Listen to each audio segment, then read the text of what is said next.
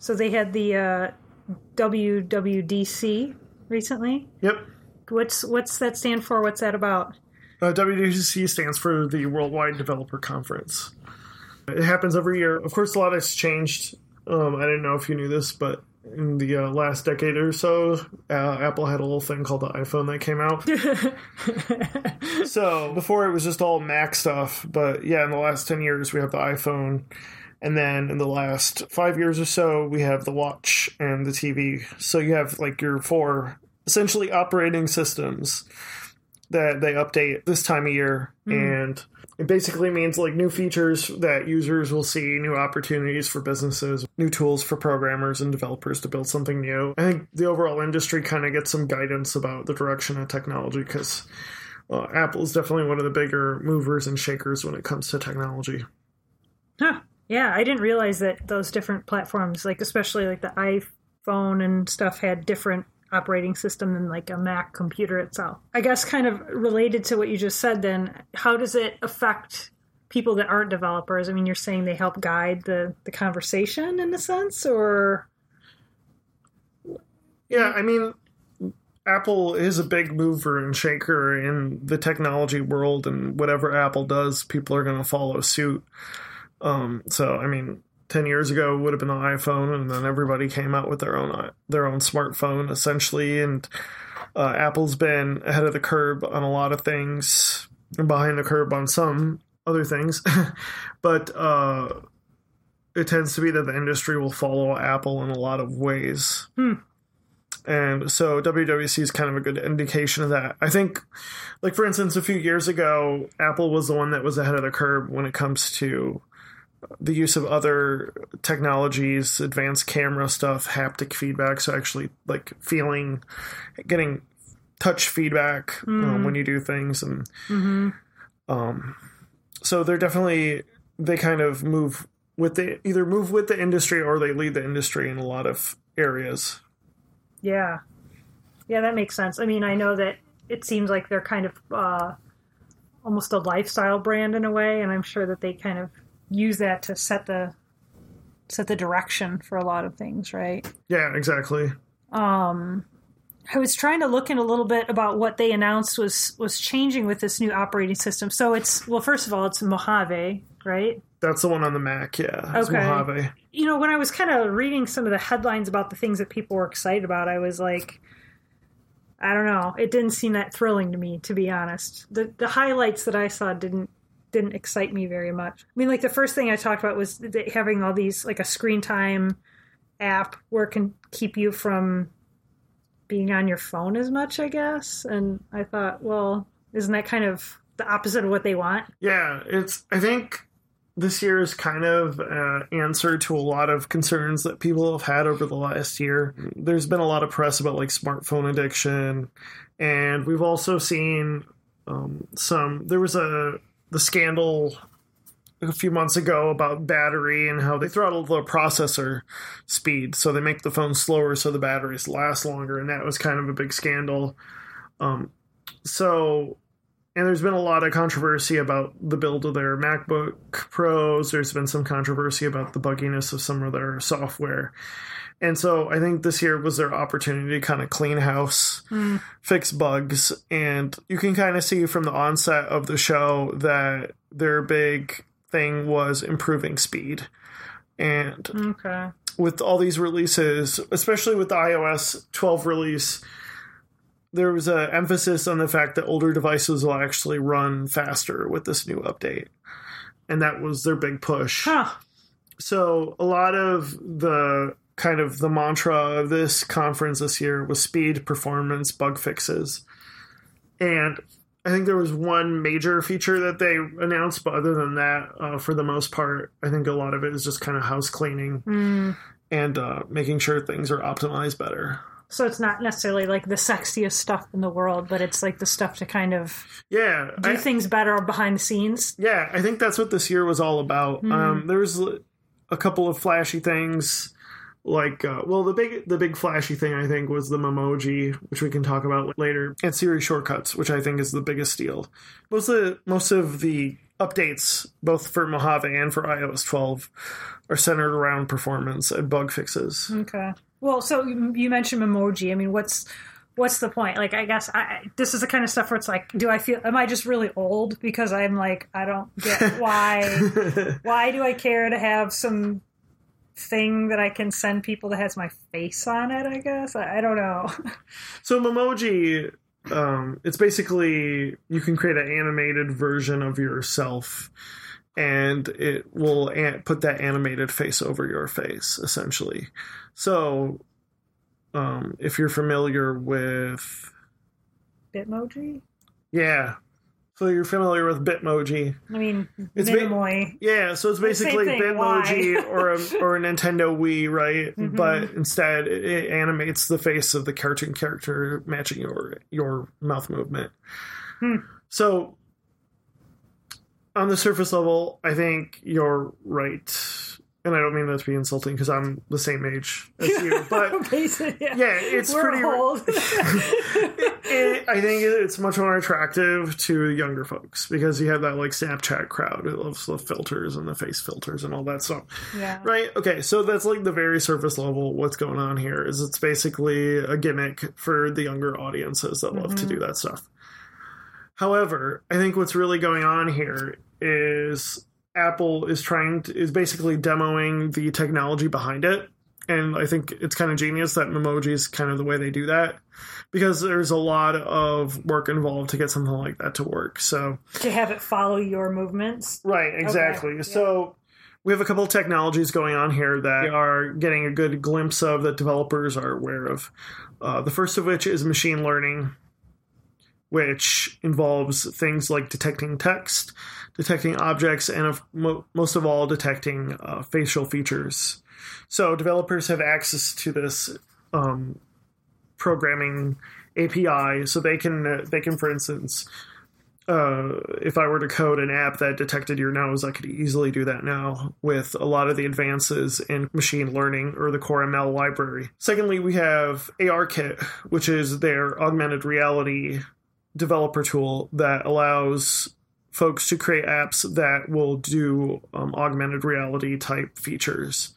Uh, augmented reality is the kind of the idea of putting things on top of an image. So is that like the a moving Pokemon image. Game? Exactly, yeah. Well, Pokemon Go uh, really came out before ARKit, but since ARKit's released uh, over a year ago, it uh, it's implemented ARKit in the uh, iPhone versions of their app. So really, like, you have to think of Memoji as, yeah, part of getting that tween crowd, but also partially being a tech demo to see to show people what you can do with augmented reality and machine learning and all these advanced technologies. Hmm. So outside of games, what would be like a practical application of that? Uh, that's that's actually been the real challenge. Is like, I don't think that the iPhone is the preferred device for augmented reality because of the inconvenience of just having to hold your phone up in front of your face in order yeah. to see things. Um, and that's been the real challenge in the last year since they've released ARKit. And I think part of that is really what Apple is doing is they're kind of getting the back-end technology set up for whatever future devices mm. that may utilize ARKit in the future. So we're talking things like maybe like glasses or a car display or things like that. That's where I think you're going to really see A R being much more useful.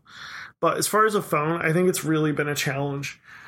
Um, you've seen like a good group of like Measure apps, right? Mm-hmm. And now, of course, Apple has come out with their own Measure app. And I actually tested it out today. It was, wasn't that good. Yeah. Um, and, like, I don't know. Like, part of the problem is I, I think of reasons, ways I would want an A R augmented reality app. But then part of me is, like, so much of the data that I could use, really use to do that would isn't available. And then on top of that, I need to be somebody that can model a three D surface in order to put that three D surface into the scene um, that is being shown.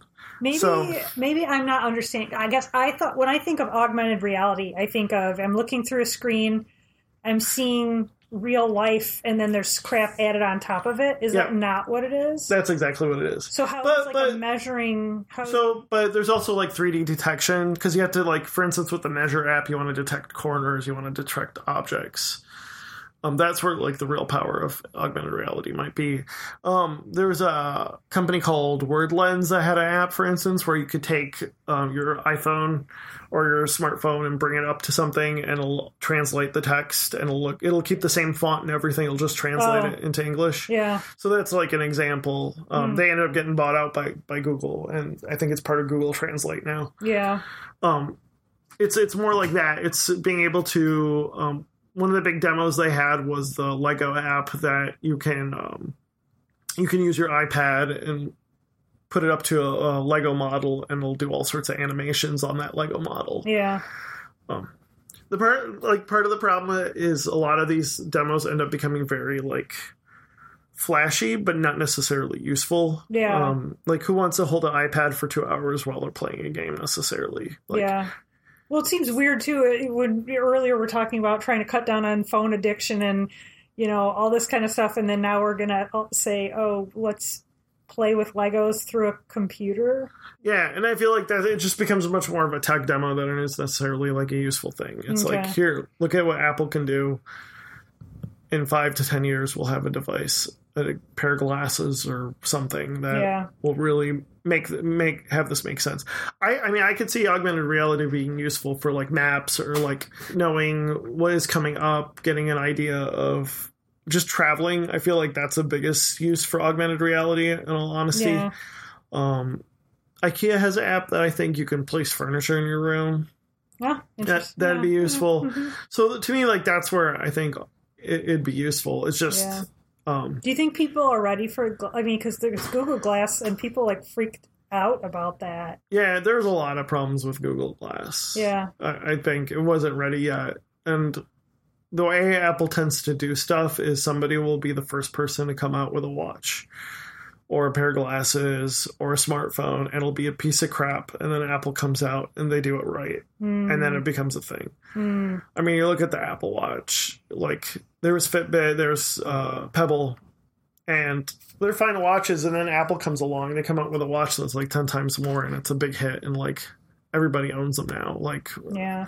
People either have Fitbits, or they have Android Wear, or they'll have Apple Watch, but majority of people have Apple Watches now, because they just know how to design around the user, mm. as opposed to around the technology. Hmm. That's their specialty. Gotcha. Okay. Well, okay. So earlier you mentioned Siri Shortcuts. I have no idea what this that is. Can you tell me more about that? Yeah, Siri Shortcuts. A lot of developers recognize what, what was going on during W W D C when that was previewed. Um, so in about two thousand sixteen, Apple purchased a company with an app called Workflow. Um, and Workflow is a pretty amazing app that allows you to connect various apps together. So let's say...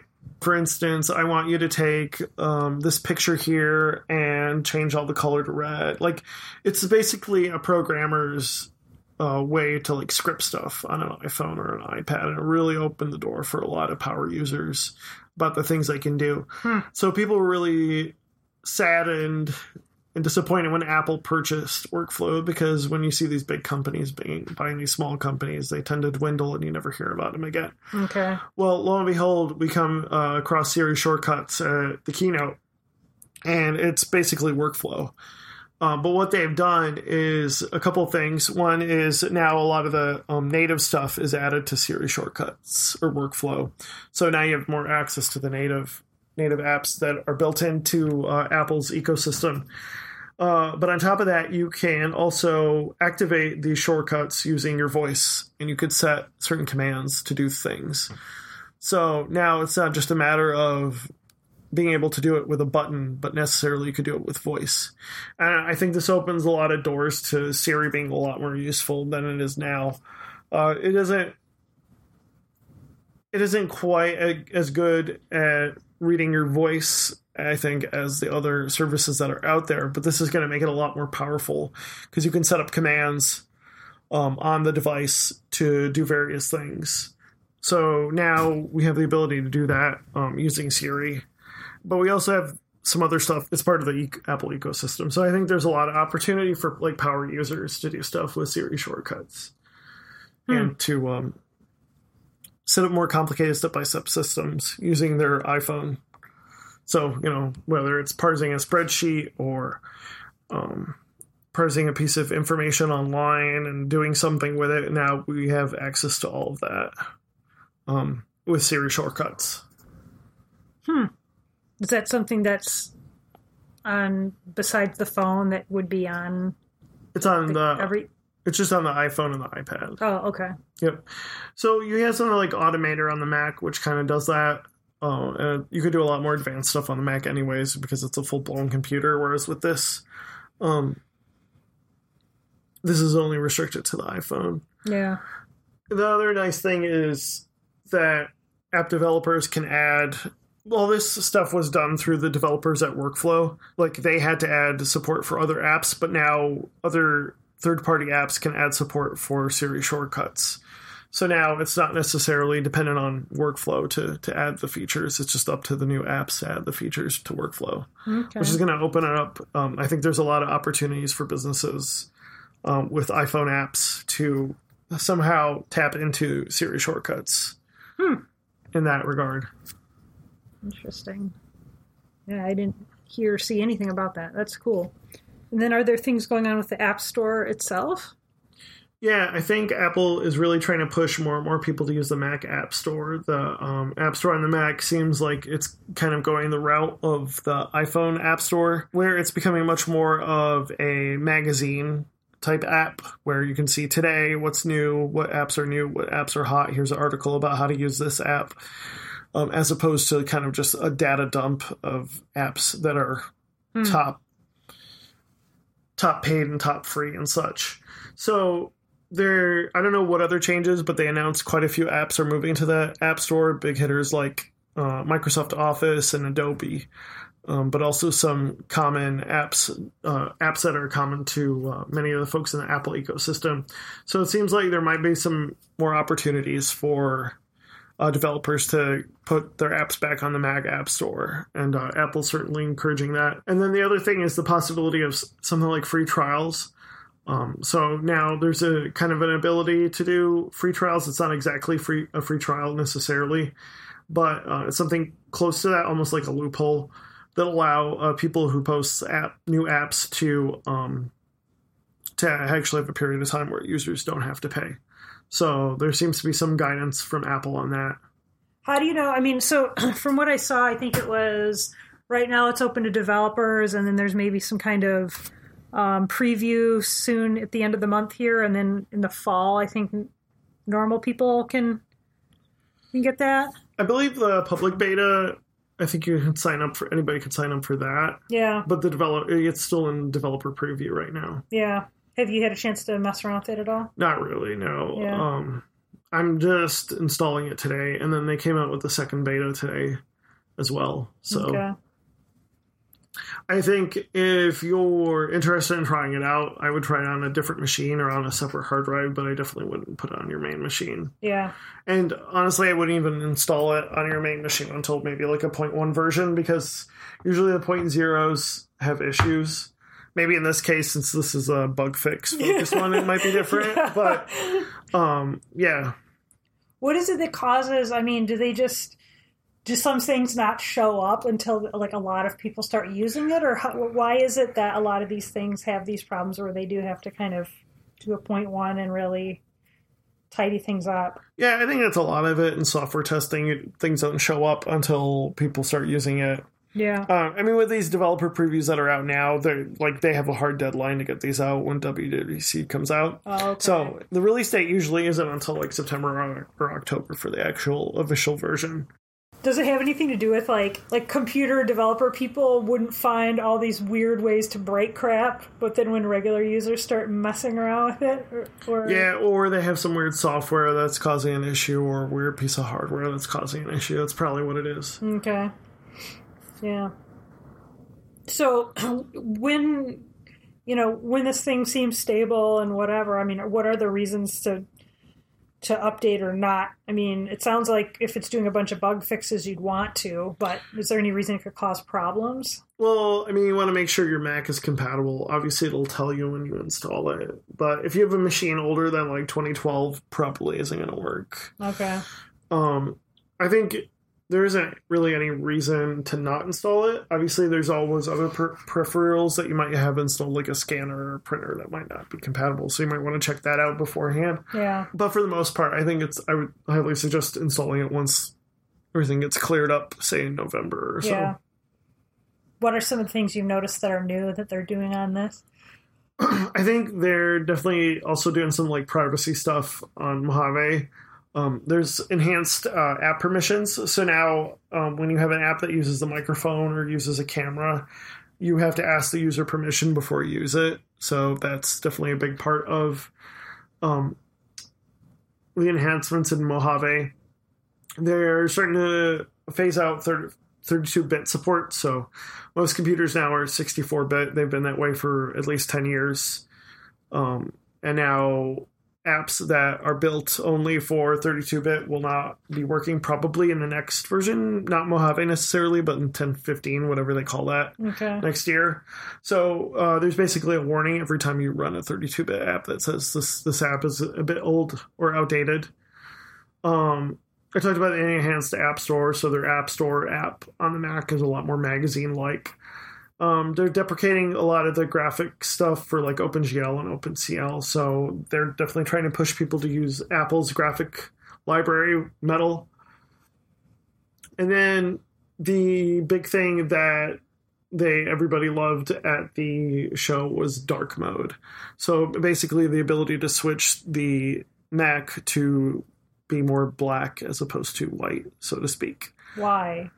I think there there's a developer crowd that prefers that when they type. And you also notice like a lot of video and audio apps are dark, like green on dark, green on black, or white on black. Yeah. Um, so I think there's that crowd that likes that. Um, I don't know if it looks good. From what I've seen, I'm not crazy about it, but we'll see. Um, I just don't get it. I mean, I feel like on some of the apps I have, you'll, you know, like if I'm deciding whether to update or not, I'll look through the comments to see if people are, you know, moaning about, oh, this broke as soon as I updated it. And there's plenty of them that's like, well, it's fine, but, you know, how long do we need to wait for a dark mode? And it's like, why? Why do you care? I, I guess I just... Yeah, I don't... I, I mean, I'm hoping it looks good. Like, if it looks good, I'm open to outside ideas, but I'm not pawning for it. So we'll see how it looks. Yeah. Um... Yeah, that was a big. That was actually one of the biggest applauses from the keynote was dark mode. It's so odd. I just don't get it. Yeah. Anything else that you were like confused or concerned about, or? Um, I'm just happy to see that Apple's focusing on bug fixes and performance. Yeah. Um, and also in the pro crowd and like optimization for older devices. I'm glad. Like, I'm actually kind of glad that it was a quiet year because I'm a, I'm scared of them putting out like if we had three or four things that are like Memojis, I would be worried that they're spending all their time on new flashy features and not on just house cleaning and fixing yeah. things.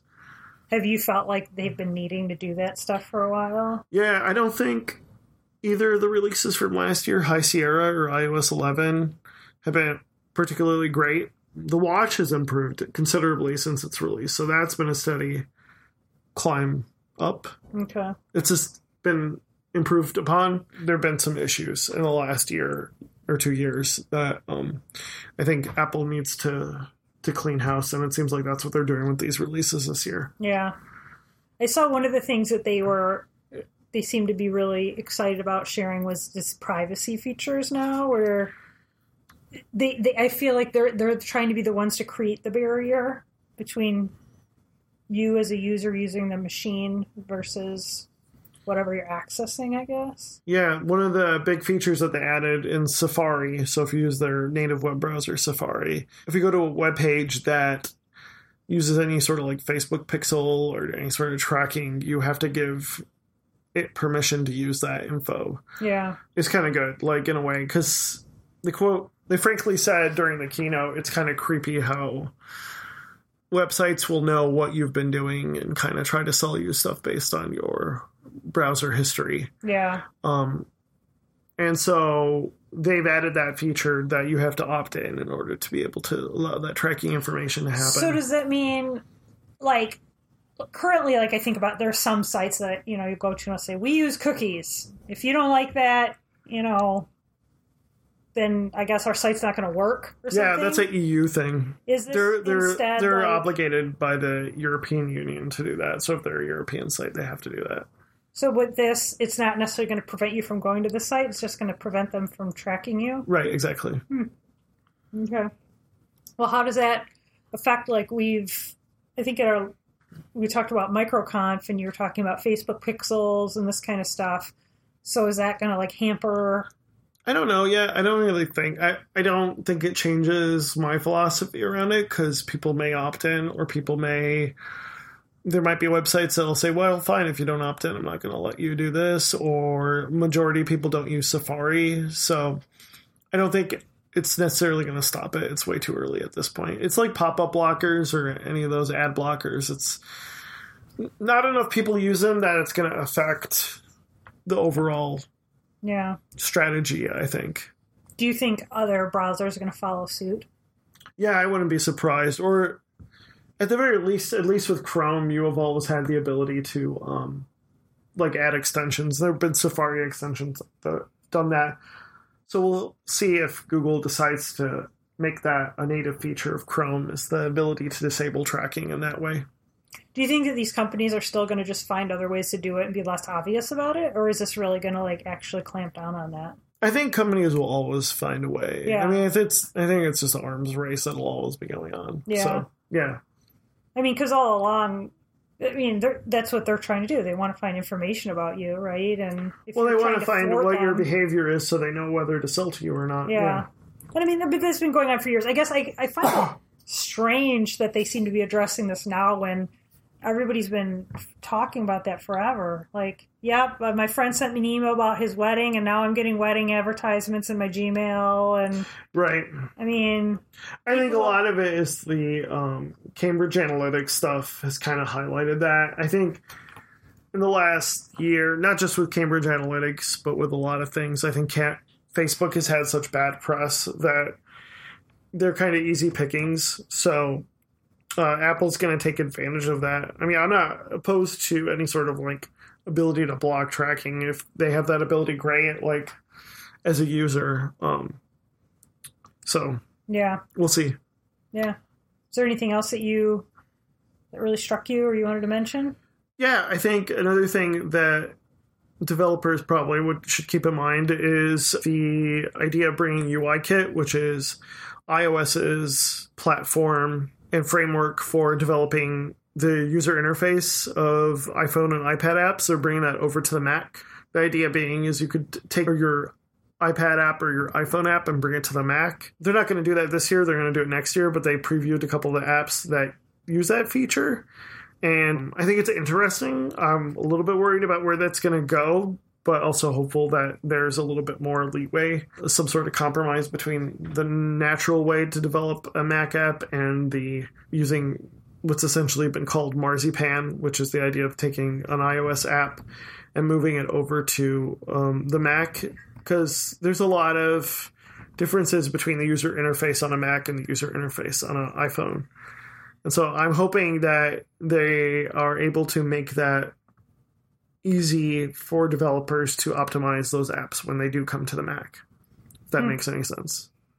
So you're saying basically something that was created to be used on, like, an iPhone can be brought onto the Mac and used on a Mac. Yeah. But you're saying that that transition can be problematic. Yeah. I mean, it may not look good, quite frankly, or the interface may just be jaunty when you're in a Mac operating system that uses Windows and all sorts of paradigms that we're used to on the desktop that we're not used to on the iPhone. Hmm. Yeah.